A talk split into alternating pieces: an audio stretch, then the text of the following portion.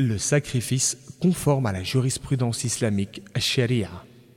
C'est un égorgement, dhabh, ou un coup de lame dans la gorge, nahar, qui respecte les conditions légales. Les conditions d'un sacrifice rituel conforme, premièrement, que le sacrificateur soit de ceux dont le sacrifice est légalement valable, c'est-à-dire qu'il est musulman ou bien qu'il appartient aux gens du livre, juifs et chrétiens, qu'il soit doué de discernement et que le sacrifice soit réellement son objectif, c'est-à-dire que l'égorgement soit fait dans le but de rendre la viande consommable.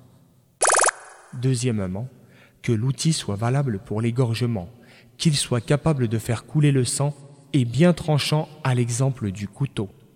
Il est interdit d'utiliser un procédé qui tue l'animal à l'aide d'une masse projetée contre la tête de l'animal ou qui le tue par administration d'une décharge électrique.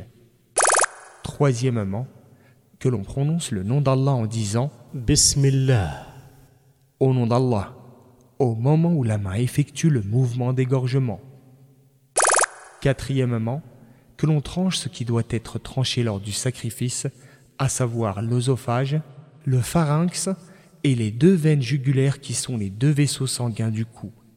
On peut aussi se contenter de trancher 3 sur les 4.